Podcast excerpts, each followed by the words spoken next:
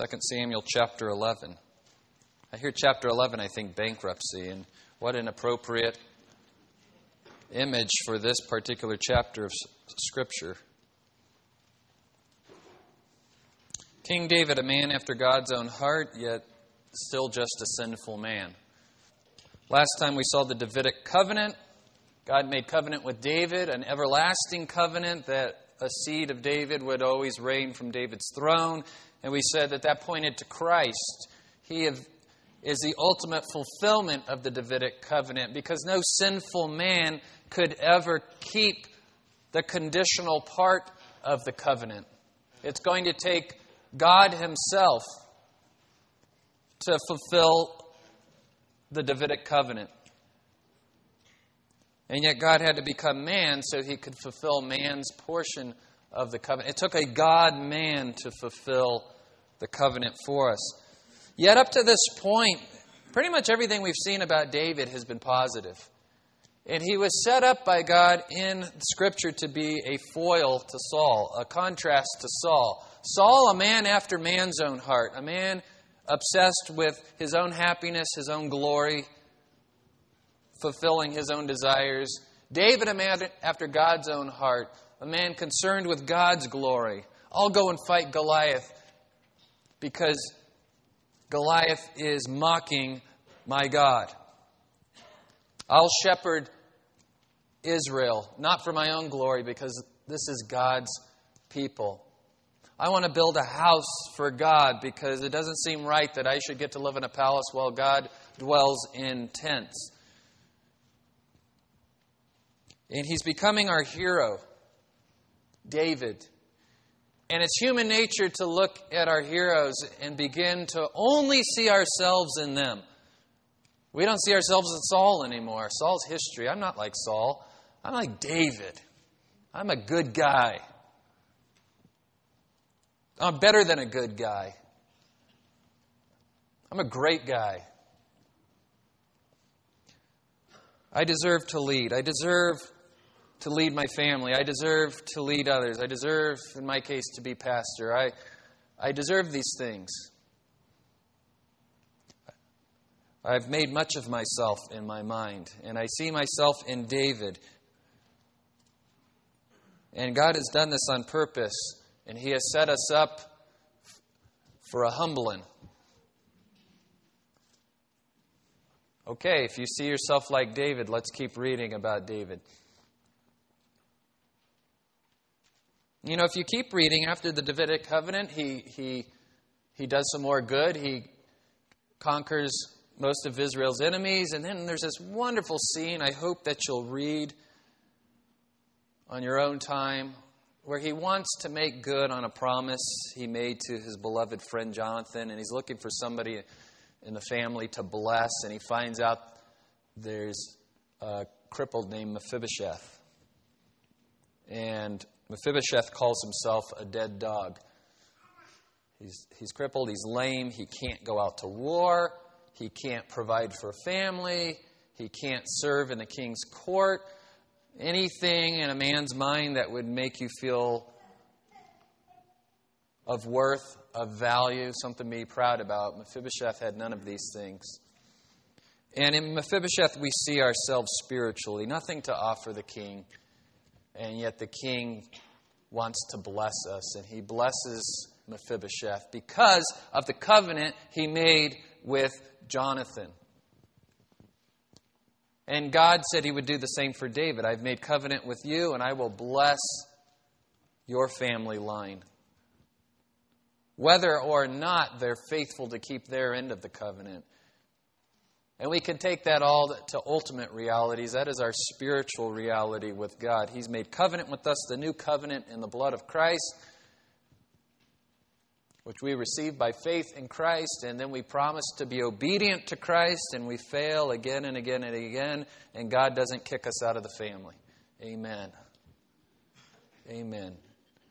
When you're in the family and He's adopted you as a son or a daughter, once a son or a daughter, always a son or a daughter of the Most High. The contrast between David and Saul had become so great that we're tempted to look at David as the ultimate hero We're tempted to look at David as the ultimate model of our faith. Instead of seeing David as the shadow of Christ. David's the shadow, Christ is the substance. David's just pointing us to Christ. And lest we forget that, we're going to see that David is a sinful man just like the rest.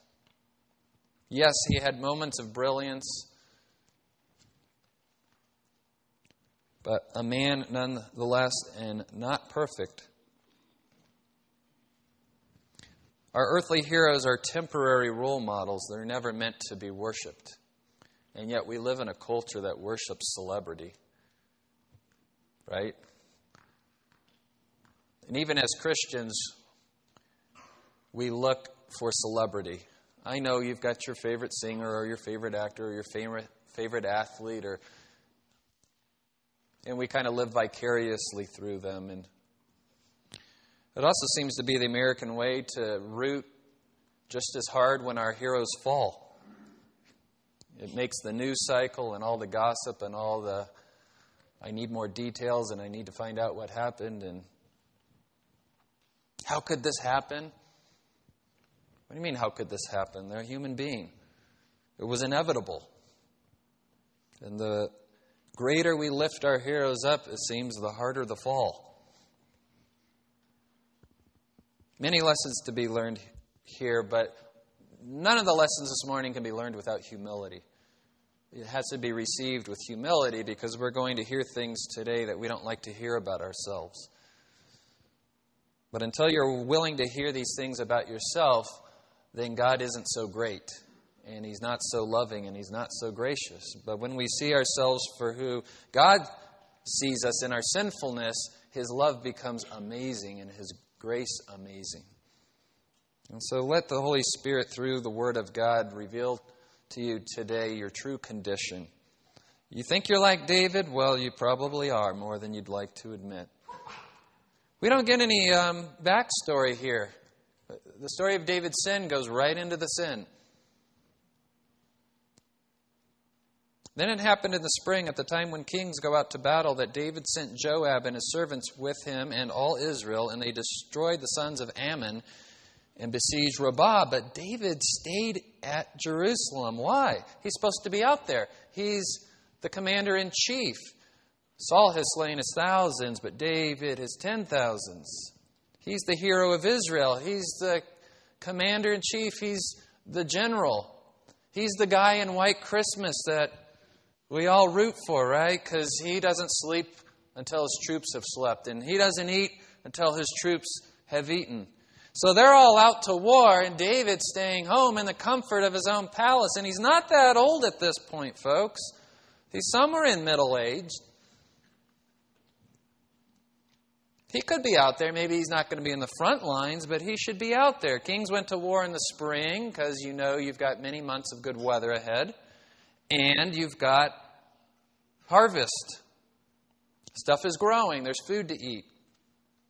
And if you get out there fast enough, you can steal your enemy's food before they have time to harvest it. So there was always this game to harvest before the other nations made war on you. Now, we think of much better things we could do in the spring, but this was life then. If we don't go on the offensive, somebody's going to come and put us on the defensive. And so I would imagine that they went out earlier and earlier and earlier, and that time home with your family got shorter and shorter and shorter. And so they went to make war in the spring, but David stayed home. That's his first sin. He neglected his kingly duties. All the men are making sacrifice for the good of the nation, and David staying home in the comfort of his palace. And again, we get no backstory. Maybe he had an illness. Maybe there was important business to conduct at home. But God doesn't give us this information. And I looked for it because I want to know why he was home. I want to know why he fell into sin? What was going through his mind in the months leading up to this? I find it hard to believe that it was just a snap decision that day. Oh, naked woman bathing. I think I'll go sin. Not, not a guy who's lived the life that we have seen. Well, we, we do get some clues, but I want you to hear this. We're not looking for the details to make sense of why he sins so we can excuse his sin. Oh, well, okay. I don't think there's anything you could find that would excuse this behavior, right? Sin is sin and it's ugly. And God makes no excuses for it. Yet we want to know because if we're suspicious of our own sin nature and humble enough to understand, I'm not, um, if David could fall into this kind of sin, a guy like me could fall a lot easier. So, what happened in his life so I can take notes and learn something and maybe cut off the sin before it has a chance to come to fruition? I also want to have compassion for David. When people fall into sin, I want to have compassion for them. I'm not going to excuse it and brush it away, but compassion, this word, this beautiful word that doesn't have an equivalent word in most languages, because this is seen as a weakness in honor shame societies to, to step into somebody else's shoes and grieve with them, weep with them, feel guilty with. Why would I want to feel guilty with somebody? That's the last thing I'd want to do. But when we see others fall into sin, we should have compassion as fellow sinners. And pity. We should pity David. Oh, this is bad, David. This is really bad. You've sinned before a holy God. Our first reaction to when somebody sins shouldn't be, well, this has made my life inconvenient. It should be, you have sinned against a holy God. I tremble for you. And I have sinned in front of a holy God. And it's not a place any of us should want to be. So I would hope that the Holy Spirit would cultivate compassion and pity in your heart for David and suspicion of your own weakness. What happened to David, and how could I make sure it doesn't happen to me? And how can I help my Christian friends not fall into sin? Now, when evening came, David arose from his bed. Well, there's a clue. What was he doing in bed all day? Perhaps he was depressed. If you've ever been depressed, you sleep all the time and you feel like you don't have the strength to get out of bed, and it just feeds on itself and you lay in bed thinking negative thoughts until you're almost paralyzed. Maybe he was thinking, I'm old, I, I can't go out to war anymore, I don't got it anymore. I don't know. Again, the Bible doesn't give us those details, but we do see he was in his bed. He walked around on the roof of his house, and from the roof he saw a woman bathing, and the woman was very beautiful in appearance we hear nothing about Bathsheba's heart, and we know God cares about the inner man and the inner woman more than the outer. And yet, that's part of David's problem here. He judged this woman by her outer appearance. He saw someone pretty and decided that would be the answer to his troubles. Now, what was she doing up on the roof bathing? This was common practice. There would be a communal bathing area. It'd be on the roof because normally your roof would be higher than everyone else's house, so nobody would see you up there. And you'd be exposed to the sun, so you could dry out there on the roof. But the king's palace is taller than her roof, so David has a view onto the rooftop. One might say, well, she should have known David was home and shouldn't have been bathing. No, David wasn't supposed to be home. It would be a fair assumption that for her to say, No one's going to see me up here. All the men are out to war. The Bible never asks us to judge Bathsheba's heart here, but we want to. Did she know what she was doing? Was she bathing where she knew David could see her? Did she want to be seen? Did she feel neglected by her husband? We don't get the details. And yet, our world, if it was telling this story, would be all about the details, all the tawdry details, all the gossipy, juicy details. And God spares us from all the background story and cuts right to the chase. David sinned. He wanted something he shouldn't have, and he went and he got it. Was he thinking about God? No. Was he thinking about Bathsheba? No. Was he thinking about Bathsheba's family? No. Who was David thinking about? David. You want a recipe for sin? Let's do this like backwards reverse psychology thing. You want to fall into sin? I'll tell you how to fall into sin. Think about yourself all day long and what you want and what's going to make you happy and what you deserve and what you don't have and what you think you should have, and you'll fall into sin. Actually, all those thoughts are sinful thoughts, so you've already fallen into sin. How do you pull yourself out of the pity party? You serve others. You think about God and what He's done for you and how gracious He's been to you and how much He's provided, and you give Him thanks and praise. And then you go look for somebody to serve and meet other people's needs.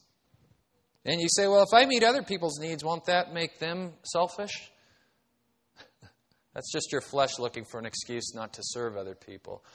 In a perfect world, I'll meet your needs, you meet mine. And that's the way it should work. Is there a chance that if you're busy meeting my needs, I might just selfishly let you keep meeting my needs and not return the favor?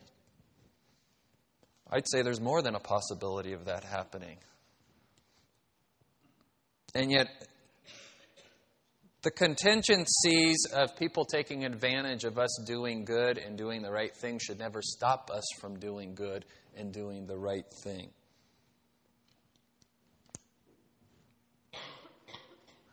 So David sent and inquired about the woman, and one said, Is this not Bathsheba, the daughter of Eliam, the wife of Uriah the Hittite? Snap out of it, David. You know who that is. That's Uriah's wife. Uriah, in your inner court, your inner, your you know, like King Arthur had his Knights of the Round Table, Uriah would have been one of David's inner circle. There may have even been another Uriah in the, in the circle. So this was Uriah the Hittite. So we knew which Uriah it was. Not meaning that he's not an Israelite now. He's probably a couple generations back a Hittite. Now he's an Israelite, but they call him Uriah the Hittite. You know, the Hittites were one of the enemies of Israel. I wonder if the, his friends called Uriah that just kind of to tease him. that's Uriah's wife. And Bathsheba, that's the daughter of Eliam, another family of nobility in Israel. is researching these names. So she, she had connections. She wasn't just some peasant woman. She, she was connected. Her father was connected. She went to the upper crust parties. So David sent and, and inquired about the woman. I read that already. Verse 4 David sent messengers, plural, to, to bring her. And when she had come to him, he lay with her. And when she had purified herself from her uncleanness, she returned to her house. Again, no tawdry details. The deed was done. She returned home. The woman conceived, and she sent and told David and said, I am pregnant. Now, keep in mind here how many people are already involved with this. You don't just walk into the king's bedroom without getting through a lot of layers of guards and servants.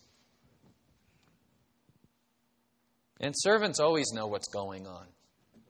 And you know they talked. And you know word got out of the palace because people saw Bathsheba coming in and then going and yet, sin is so blinding that David really thinks he can keep this whole thing under wraps. I am a little concerned here that we never hear Bathsheba saying, I shouldn't be coming over here and I shouldn't be doing this. And yet, God doesn't give us, again, those details. So, the Lord has taught me to assume the best about people until you have solid information otherwise.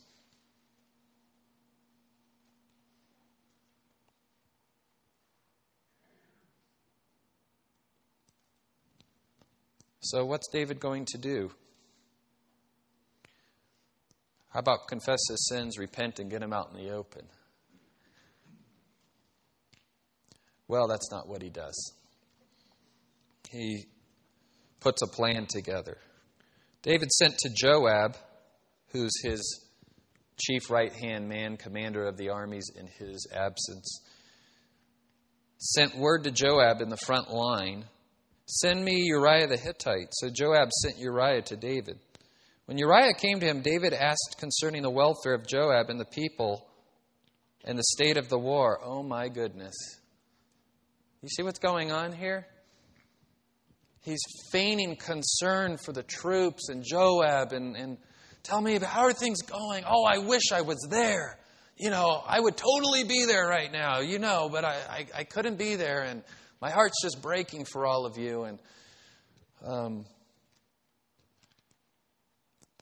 the man has slept with this man's wife, and now he's lying to his face, telling him, I am so concerned for you and the other troops. Does he have any conscious realization of what he's doing right now? Have you been around somebody so steeped in sin that they are completely blind to their actions and their words? Yeah, and that person may have been you at one point. That's what sin does to us. That's why it's so deadly. It's like drunkenness. By the time you figure out you've had too much to drink, you had too much to drink three drinks ago. You can't you can't think rationally now. David, the sweet psalmist of Israel, wrote half of the Psalms in the Psalter, is not thinking rationally here at all.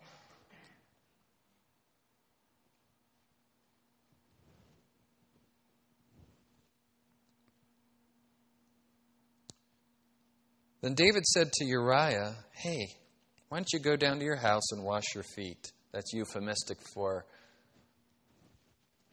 go enjoy your wife tonight. Wash, wash your feet you know, bathe. And Uriah understood completely what David was telling him to do. And Uriah went out of the king's house, and a present from the king was sent out after him. I wish I knew what the present was. But the point is that he's trying to butter them up. Maybe it was something that would help them get in a mood as a couple some flowers, a, a feast. I don't know, some wine. I don't know. Some of the king's best wine. I mean, he all but went down there and played his harp for them. Because he needs Uriah to sleep with his wife so that when she has the baby, people will go, Oh, it must have when Uriah came home from the front lines. Which, incidentally, would have made David look even more heroic. Oh, because David called this man home as a favor to enjoy his wife, and now this beautiful baby is born because of it. David, everything he touches turns to gold. Yet, things don't go according to plan. Uriah slept at the door of the king's house with all the servants of his lord. Uriah wouldn't go home and sleep with his wife. He slept with the servants in the servants' quarters. He treated himself as just another servant. He's a man of integrity. Now, when they told David, saying Uriah did not go down to his house, David said to Uriah, Have you not come from a journey? You've, you've come a long way, and it's been a long time since you've been home. Go home, buddy. Your wife is waiting for you. Why did you not go down to your house? Uriah said to David, and this is just heaping hot coals on David's head. The ark and Israel and Judah are staying in temporary shelters.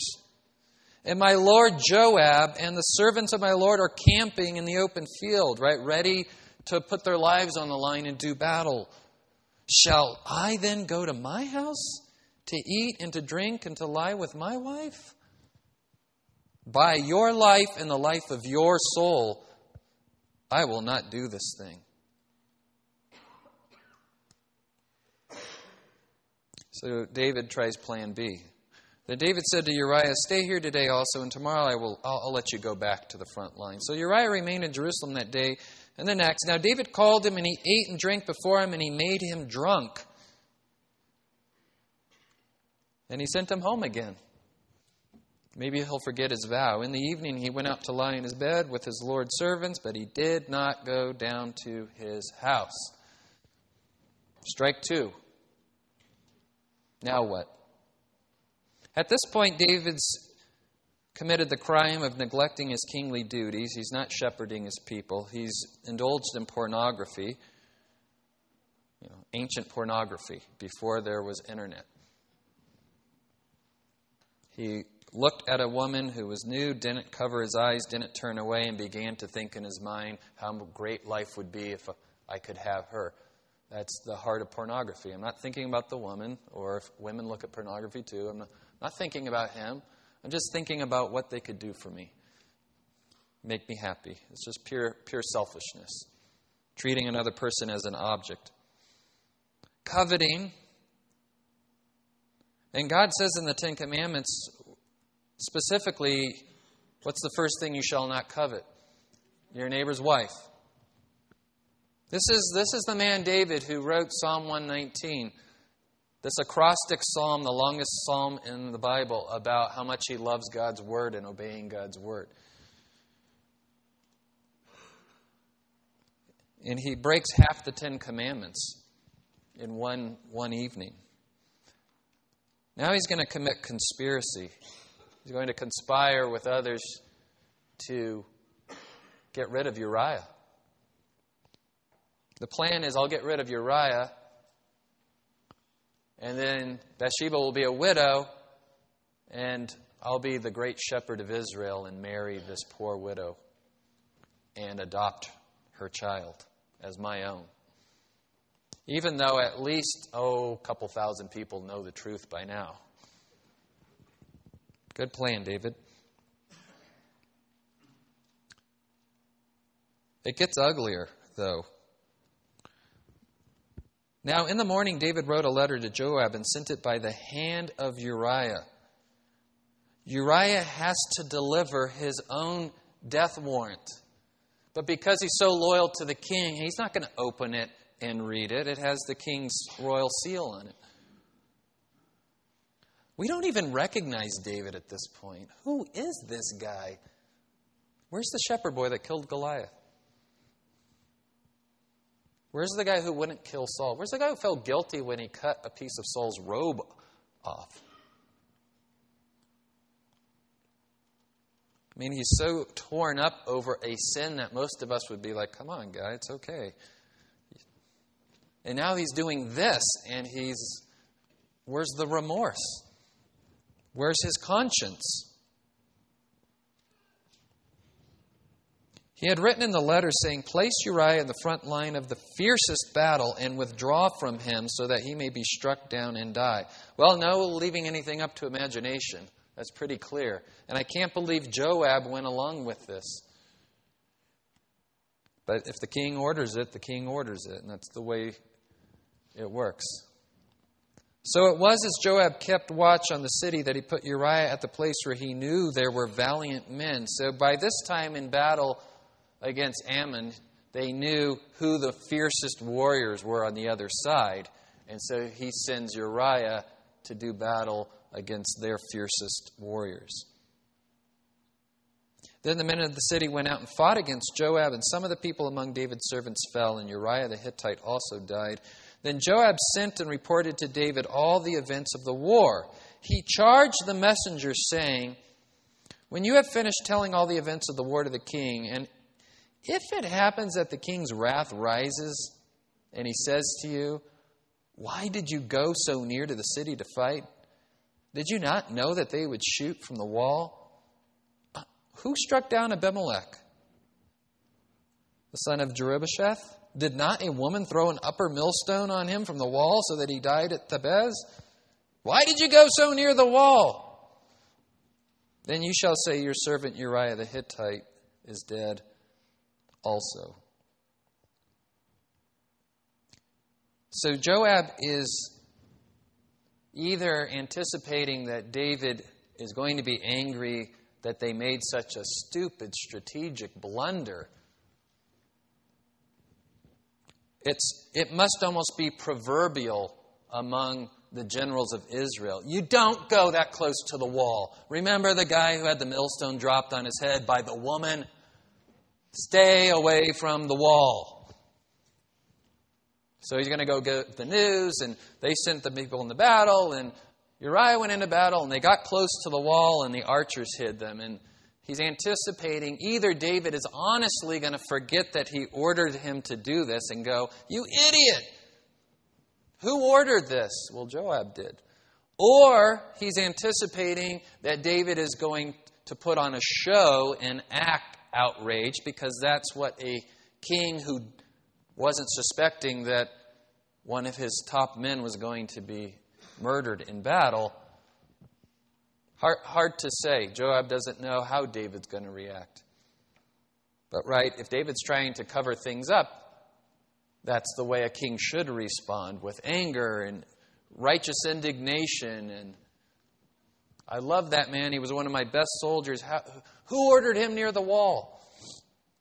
And so he tells the messenger, just tell him Uriah is dead. Don't try to answer his questions. So the messenger departed and came and reported to David all that Joab had sent him to tell. The messenger said to David, The men prevailed against us and came out against us in the field, but we pressed them as far as the entrance of the gate. So we were winning and we pushed them back and they were in retreat. Moreover, the archers shot at your servants from the wall, so some of the king's servants are dead, and your servant Uriah the Hittite is also dead. Then David said to the messenger, Thus you shall say to Joab, and this really breaks my heart because it's lie upon lie upon lie. And then when you feign concern and compassion for others when you're holding back sin, the sin's bad enough. But this is just rubbing salt in the wounds.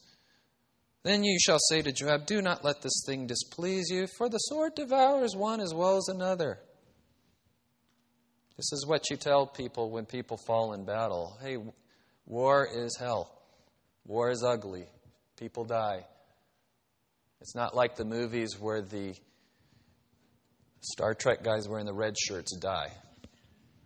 But none of the main characters in the blue shirts ever die. No, sometimes the heroes die. And sometimes the men that don't have Uriah's integrity survive. So tell, tell him that. Tell Joab that. Encourage him. Make your battle against the city stronger and overthrow it. And so encourage him. Here's David acting like he's this great compassionate shepherd of Israel, great compassionate commander in chief. Now, when the wife of Uriah heard that Uriah, her husband, was dead, she mourned for her husband. When the time of mourning was over, David sent and brought her to his house, and she became his wife. Then she bore him a son. But the thing that David had done was evil in the sight of the Lord.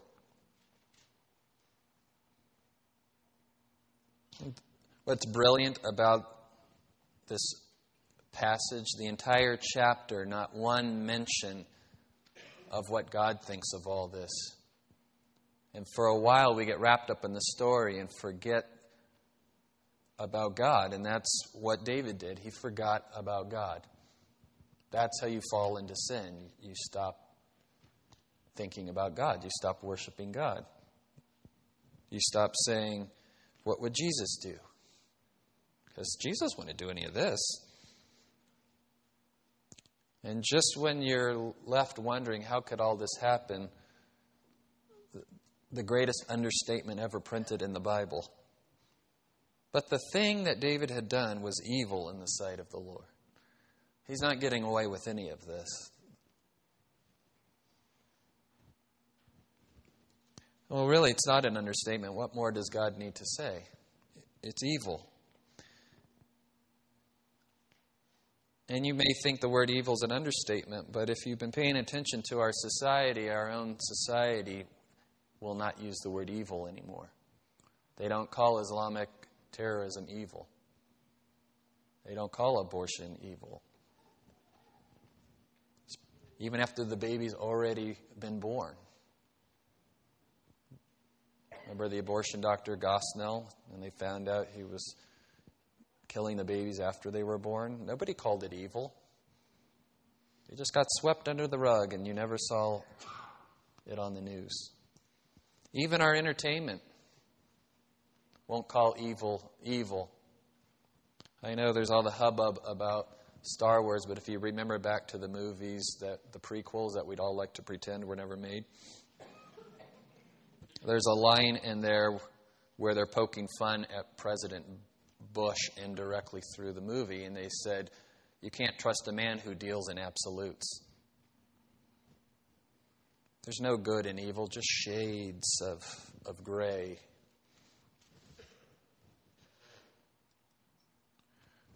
Evil is evil. When God calls something evil, it's evil. That's all you need to know about it. Don't try to color it something other than it's not. It's evil. It's not, well, you know, David's. Uh, we remember reading that when he danced before the ark, it says that his wife Michal despised him in her heart. So maybe he was depressed because he had a wife who didn't love him. Well, at this point, David had seven wives and multiple concubines, so we can't pin it all on Michal. No, there's no excuse for this. It's evil, plain and simple. Don't sugarcoat it. The ultimate crime David committed was idolatry. Where's the idolatry?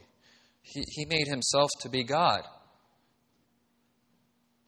If we think back to Genesis 3, the greatest crime that man and woman committed was calling good that which God called evil. If you eat from the tree of the knowledge of good and evil, you shall surely die. We won't die, we'll be more alive. This is the essence of sin to look God in the face, the God who created us and created everything and created reality and defines reality and defines good and evil.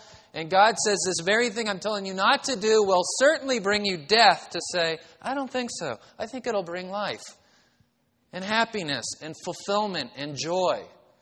It's not that Adam and Eve said, Well, I know you said this would bring life, but I think this would be a little bit more life. God said, No, this will bring death. You shall surely die. Separation from God, separation from one another, and physical death. And for man and woman to decide in their hearts that, no, I think we won't die. I think God's lying to us. I think He's holding back. This is idolatry. David, in that moment, decided he knew better than God. I'll be God. I know what I need right now. Somebody else's wife. And next thing you know, he's committing conspiracy and murder and all the rest.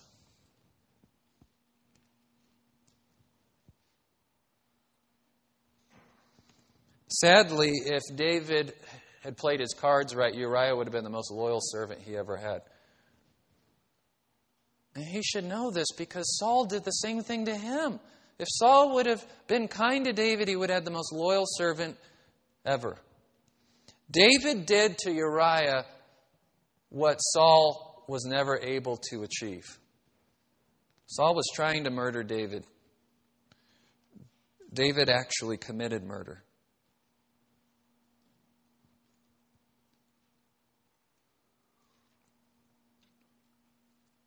The focus on the passage is that even a God fearing man like David can fall into gross, heinous, premeditated sin. That's the focus. And so, if David, a man after God's own heart, can fall into sin, how much more can you and I fall into sin? Be suspicious, be on guard of your heart. I want you this week to read Psalm 51 and Psalm 32. David wrote both of these songs concerning this episode. We see his confession in Psalm 51 and his contrition in Psalm 32. Contrition, remorse, godly remorse, not worldly remorse. Ooh, I'm sorry I got caught.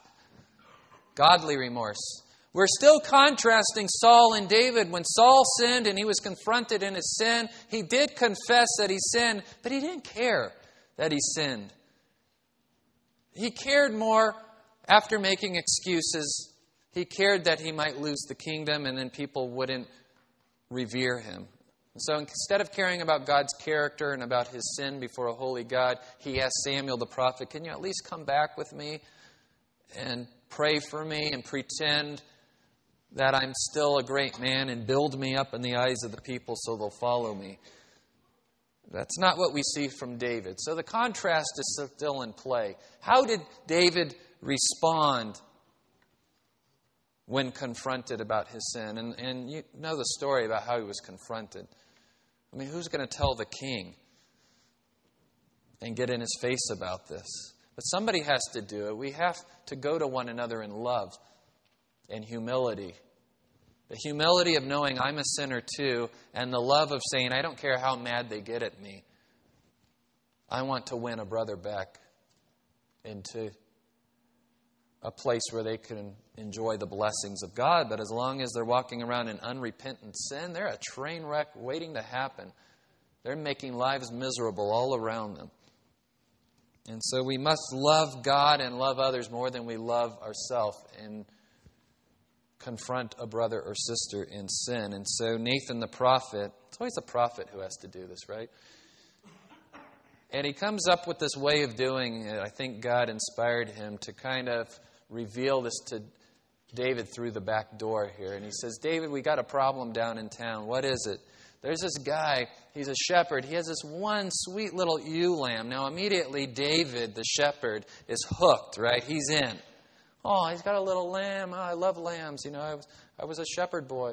Well, someone came who has lots of lambs and stole this man's lamb. And David is furious. Bring him to me. Heads are going to roll. You are that man. Uriah had one wife, you had many. You stole his wife and stole his life. And David is immediately crushed. His, the blinders come off, and the weight, the full weight of all that sin just hits him. And I want you to read Psalm 51 and Psalm 32 because we need to cultivate humility and re- brokenness over our sins. It doesn't come naturally. Fourth, the consequences. Just because God forgives us and cleanses us through faith in Christ doesn't mean there aren't consequences, right? You tell your kids, I forgive you, I love you. There will be consequences, though, and some consequences for sin continue all the way until you get to heaven, and then no more consequences. Some ripples just keep going out. David's son that he had with Bathsheba dies after birth. Then one of David's sons rapes his half sister, and David fails to punish his son because he doesn't have the backbone to do it anymore. And so his other son, Absalom, is so upset at his dad for letting Amnon, get away with this that he plots to murder his brother to avenge his sister. And he lies to his dad and he says, Dad, I'm going to throw a party. Will you come to it? And his dad, I don't want to go to your party. He's like, Well, Dad, if you tell the rest of the royal court to come to the party, would you do that? And David says, Sure. So the royal court attends, and Amnon's in the royal court, and Absalom and his gang they, they jump on Amnon and murder him right in front of all the other guests at the party. And then Absalom has to flee Israel. And David doesn't send anyone after him. He's like, Woe is me. I've got all these sons and they're doing evil and thinking about himself again. And he finally pardons his son without ever punishing him or correcting him. Pardons him too soon. No remorse from his son. And his son comes back to town and immediately plots to kill his own father and take the throne from him. the whole kingdom is falling apart. Everything was going great until David sinned, and now the whole kingdom is suffering because of one man's sin. Your sin will not just affect you, I guarantee it will affect everybody in your life. And then eventually David sins again by ordering a census, counting all of his troops instead of trusting in God's leadership and strength. At the end of David's life, though, we see a beautiful ending to his life. He writes one more poem, one more song that puts the focus back on Christ and the covenant God's made with him. I'm going to read from the New King James. It reads this uh, 2 Samuel 23. Now, these are the last words of David. Thus says David, the son of Jesse. Thus says the man raised up on high, the anointed of the God of Jacob, and the sweet psalmist of Israel. So here's David's words The Spirit of the Lord spoke by me, and his word was on my tongue. The God of Israel said, The rock of Israel spoke to me. He who rules over men must be just ruling in the fear of God. And he shall be like the light of the morning when the sun rises, a morning without clouds, like the tender grass springing out of the earth by clear shining after rain. David's pointing us to Christ. If someone is going to rule over men, they must be just. But no man will be justified by his own works. How will we have a ruler over men who is just? Only God Himself can fit that description. And so David points to the covenant God made with him. Although my house is not so with God, yet he has made with me an everlasting covenant, ordered in all things and secure. For this is all my salvation and all my desire. Will he not make it increase? Because of God's covenant, not because of David's goodness, not because of his perfect track record, but because of God's faithfulness to keep his covenant. This is where all our hope should be this morning in the new covenant in Christ's blood. Through his blood, we are washed clean and we are adopted into his family. And we can, we can say, we can say that one day the Bible tells us we will rule with Christ. We will be just. And so we can rule, justified in Christ, not with a righteousness of our own, but a, a righteousness imputed to us from God. Let me close with, with these thoughts. What we've learned from Genesis to 2 Samuel in a nutshell. What the Bible teaches us in the meta narrative First thing God does in the Bible is reveal himself to us, and it turns out he's more glorious and more powerful and more holy than we think. We see through a glass dimly lit. If this God of the Bible looks awesome and powerful and holy to you, it's only a fraction of how awesome and powerful and holy he really is. He's scary holy. We know nobody like him on this planet. We have no analogy. We learn by analogies, but we have nothing with which to compare God to, to put him in perspective. The unbelieving world mocks at the God of the Bible because they say the super it's too big. Really? A God who speaks the whole universe into existence by his word? How am I going to believe that? You either believe it by faith or you reject it. He is that powerful. Secondly, we are more sinful and more weak and more prideful than we understand. Again, if, if you are starting to understand the depth of your sin and your pride and your weakness, think of this. Your own residual sin clouds your ability to judge your own sinfulness. So if you think you're really sinful, that must mean that we're actually far more sinful than we can fathom. And all we have is one another to compare ourselves to. And if I pick the right person, I can come off looking pretty good, which I tend to do.